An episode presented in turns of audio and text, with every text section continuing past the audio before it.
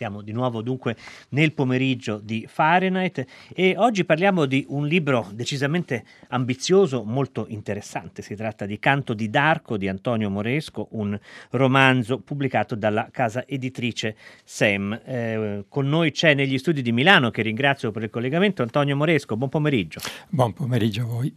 Questo è un romanzo molto ampio eh, che è descritto nella copertina come il sorprendente thriller metafisico di un grande grande scrittore, un, vero e proprio epos che che ci offre una sorta di geografia oltramondana e quasi un, una geopolitica ultraterrena che eh, ci offre antitesi, il bene, il male, la luce e il buio, ma le riproduce e le supera di continuo. La morte e la vita forse non sono così opposte come sembrano, passato e futuro, centro e confine forse non sono così opposti come sembrano. Il protagonista è un detective morto, come apprendiamo fin dalla prima riga, che dalla città dei morti in cui vive parte per risolvere un caso criminale nella città dei vivi.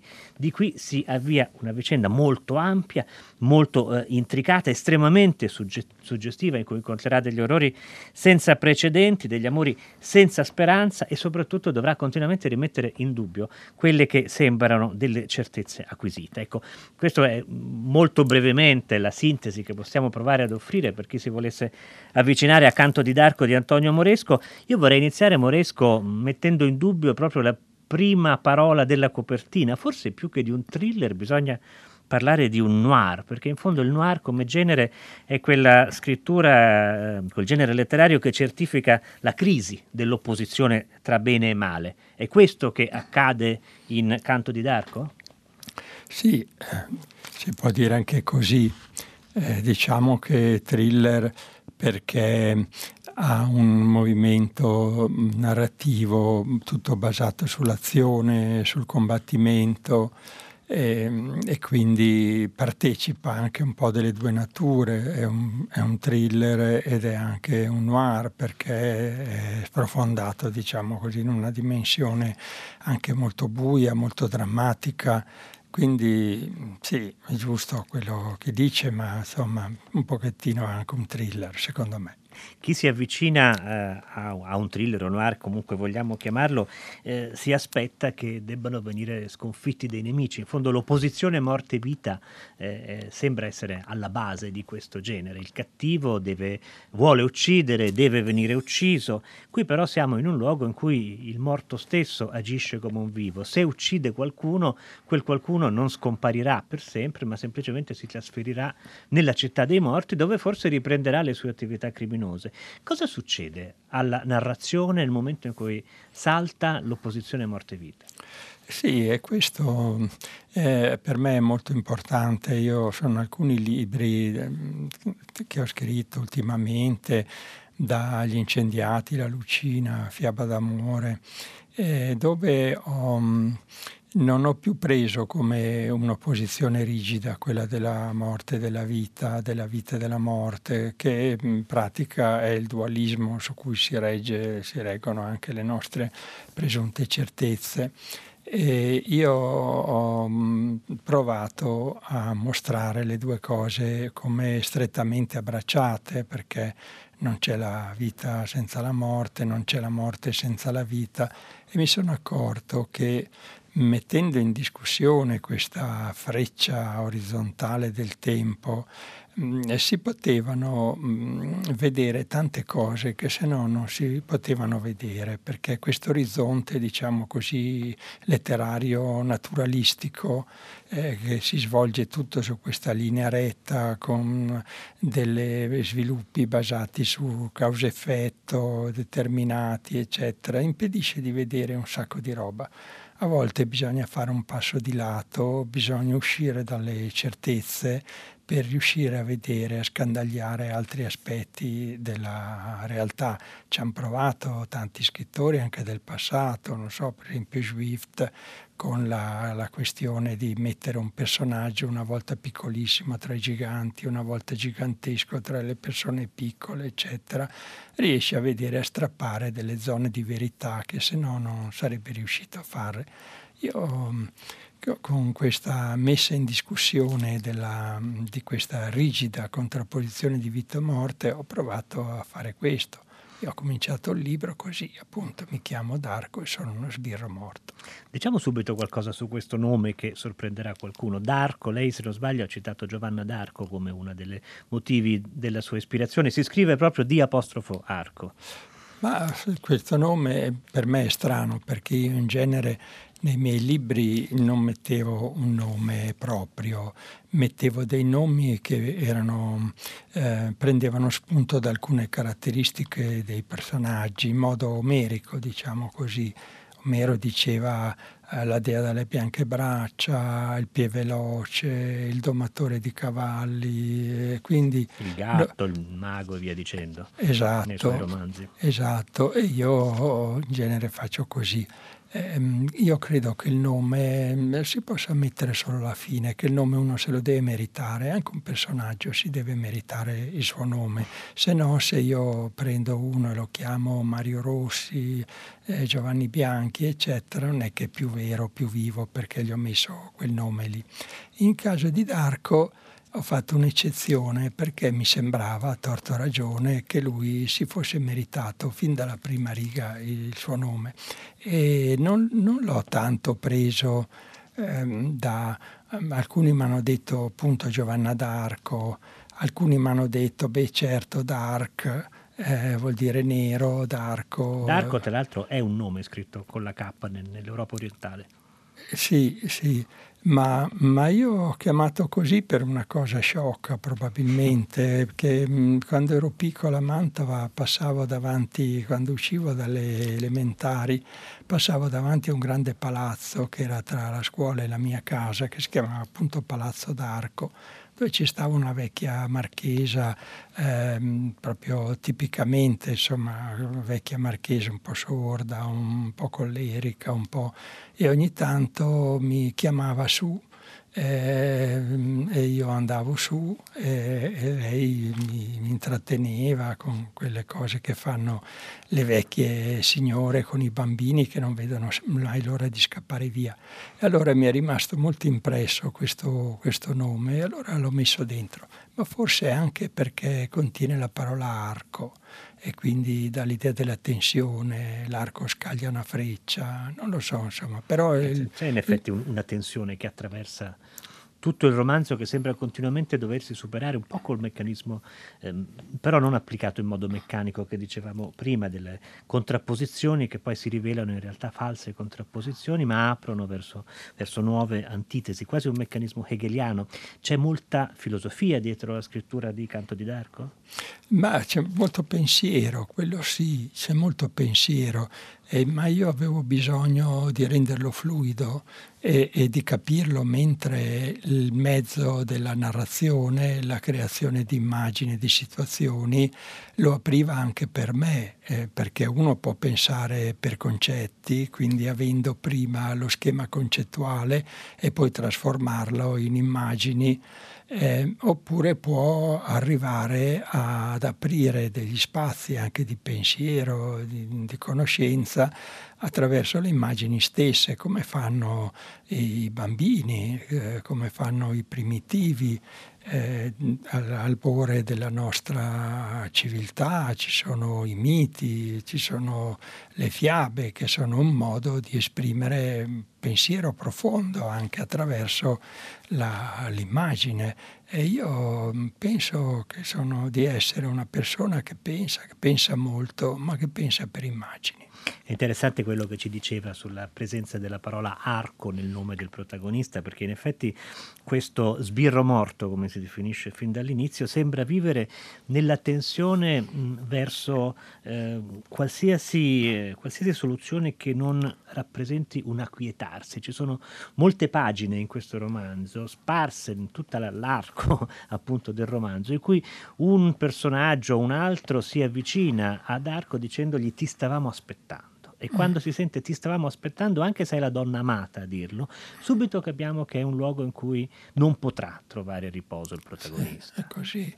Lui è un personaggio che non si arrende mai, che non si arrende a niente, non si arrende a nessuno. Eh, non si arrende alla morte, non si arrende alla vita, non si arrende al buio, non si arrende alla luce e, e, e non si arrende neanche all'amore quando l'amore è dentro questo cerchio senza uscita.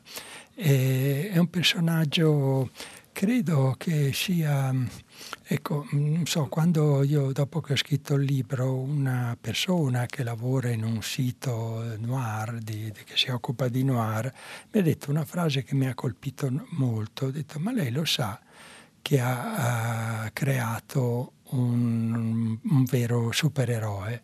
E io ho detto no, non lo so assolutamente, non ci ho neanche pensato.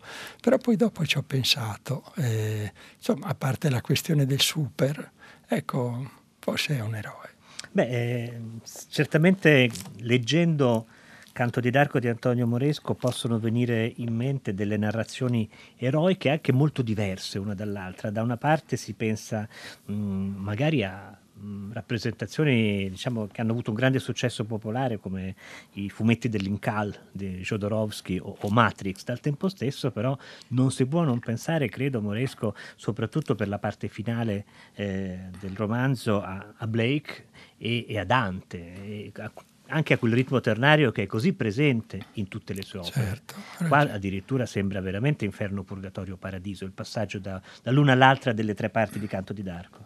Beh, io sono, io sono molto mh, permeato di, di Dante eh, da molti anni, non solo quello della commedia, ma anche quello della vita nuova, un libro rivoluzionario e poi è anche vero che ho questa um, specie di fissazione sul numero 3. Tutti i miei libri ultimi, questi grossi libri, sono tutti in tre parti.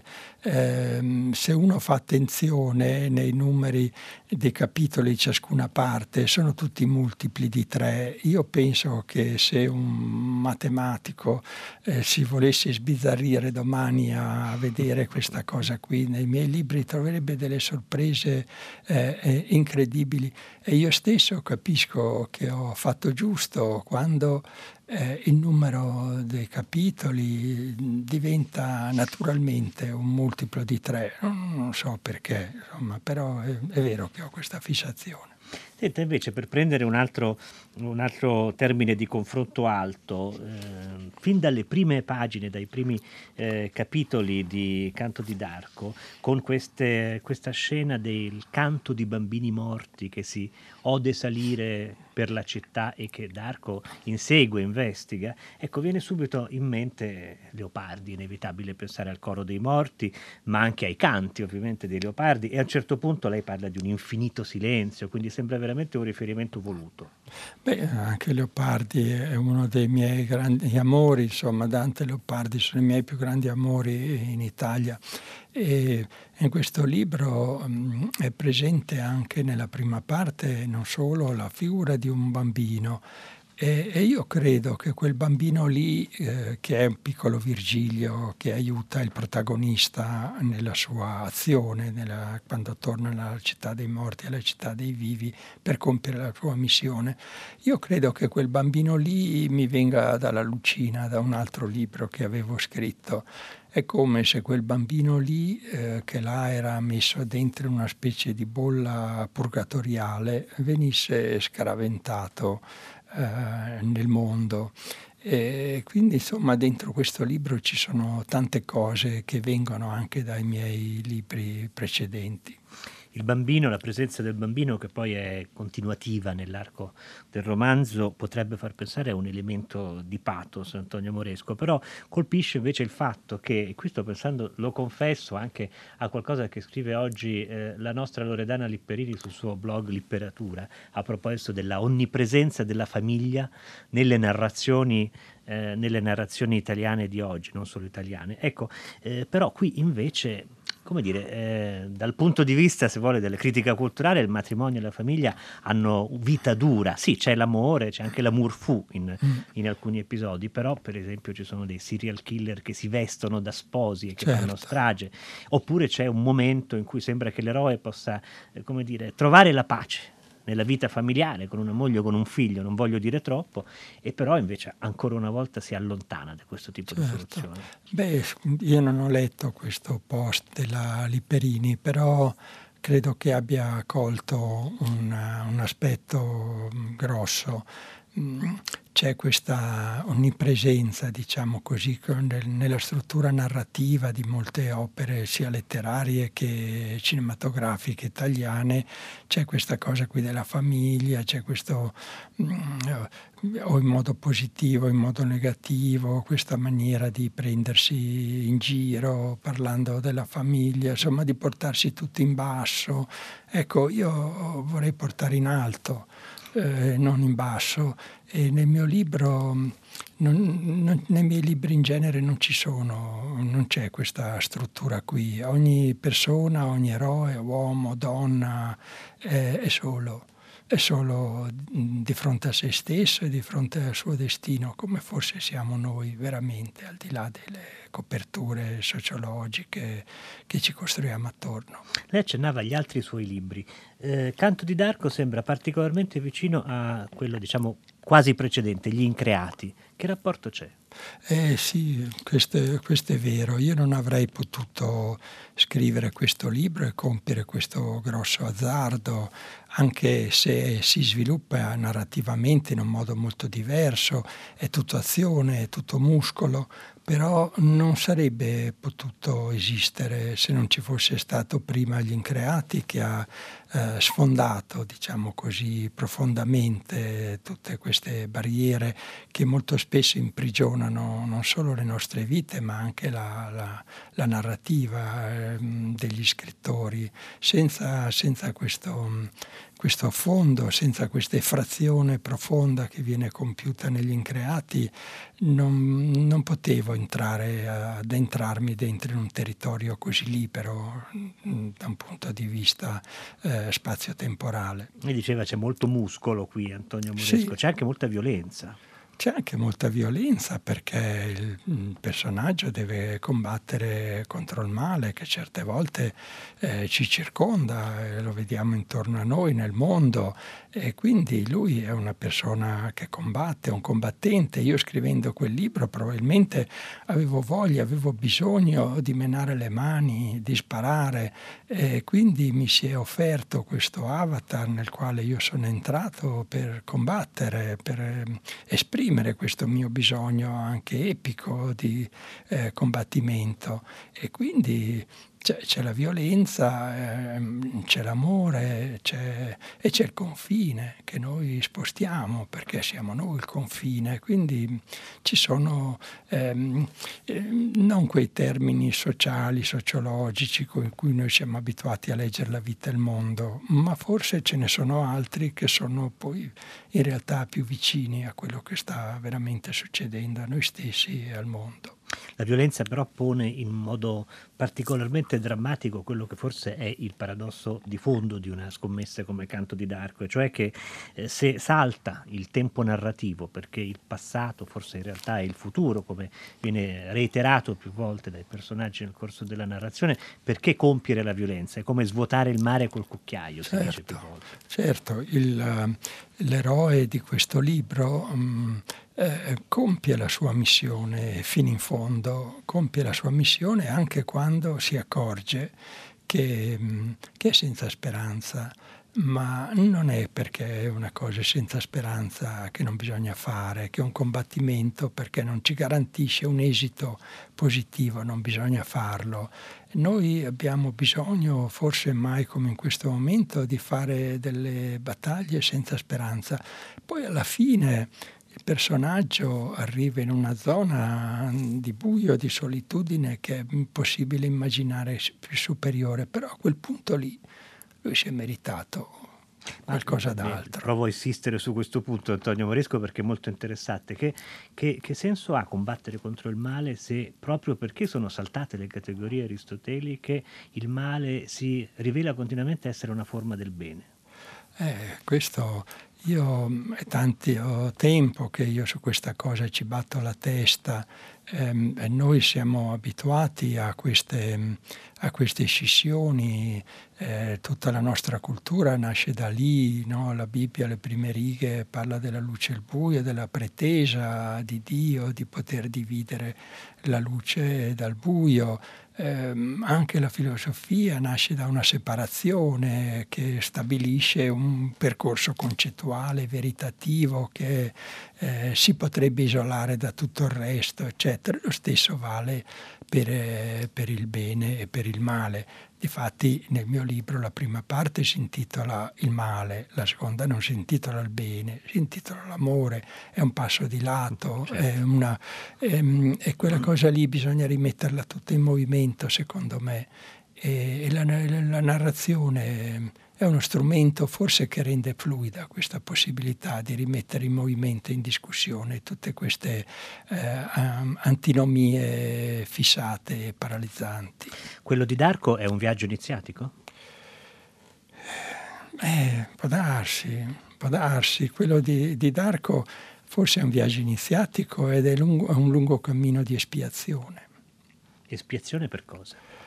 E, mm, nelle prime righe del libro, quando si presenta di notte eh, Laszlo, questo um, personaggio che affida la menzione alla, ad Arco, a questo poliziotto, eh, eh, risponde così ad Arco che dice non mi so, non mi so dare una spiegazione no, del fatto che anche le vittime eh, non dicono la verità, neanche i morti non dicono la verità su quello che ci è successo da vivi, eccetera. Lui gli dice, ehm, gli dà una risposta, dice perché non si spia solo il, il male che si è eh, che si è commesso, ma si spia anche il male che si è subito e l'espiazione del male che si è subito è la più lunga, la più terribile, è la più dolorosa.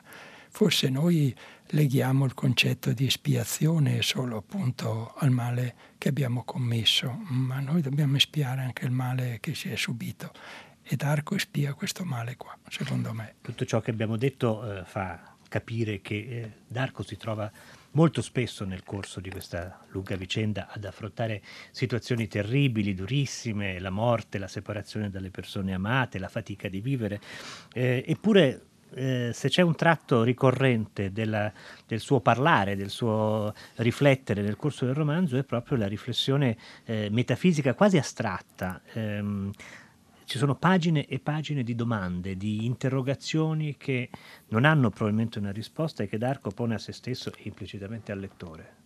Eh sì, io, questo è un libro dove ci sono molte domande, ma anche miei, altri miei libri sono molte domande, a volte ci sono pagine intere eh, di domande. Non lo so, io non l'avevo ehm, preordinata questa cosa qui, però quante, a volte quando avanzo ehm, mi si presentano queste barriere di domande perché forse io credo che le domande eh, aprono il mondo eh, e le risposte, soprattutto quando sono presunte tali, eh, lo chiudono. E quindi nei miei libri ci sono tante domande perché io vorrei spalancarlo il mondo, non chiuderlo anche attraverso il dramma e la tragedia, ma spalancarlo, non chiuderlo. E c'è un fare riferimento anche al spesso ripetuto, implicito magari al, ad, ad, altre forme del romanzo, più consuete forse. Penso a quando la donna amata da Darko dice amo un altro e quell'altro però non è un terzo ma è lo stesso Darko del, del passato certo. o del futuro. Per, per dare un, un, altro esempio del modo in cui Antonio Moresco svolge il suo complesso teorema, ma un teorema decisamente aperto, quello di Canto di Darko, un romanzo pubblicato da Sema, il nostro libro del giorno di oggi io la ringrazio molto per essere stato con noi. Grazie a voi. E passiamo adesso la linea a Paola De Angelis con 6 gradi, non prima però di avervi lasciati con i nostri saluti, saluti di Tommaso Giartosio, oggi in conduzione, di Susanna Tartaro, curatrice di Fahrenheit, Benedetta Annibali alla regia, Enrico Murgia alla console tecnica e prima di lui Andrea Larizza e nella nostra redazione Giosuè Calacciura, Carlo D'Amicis, Laura Marinelli, Clementina Palladini, Daniela Pirastu e Laura Zanacchi.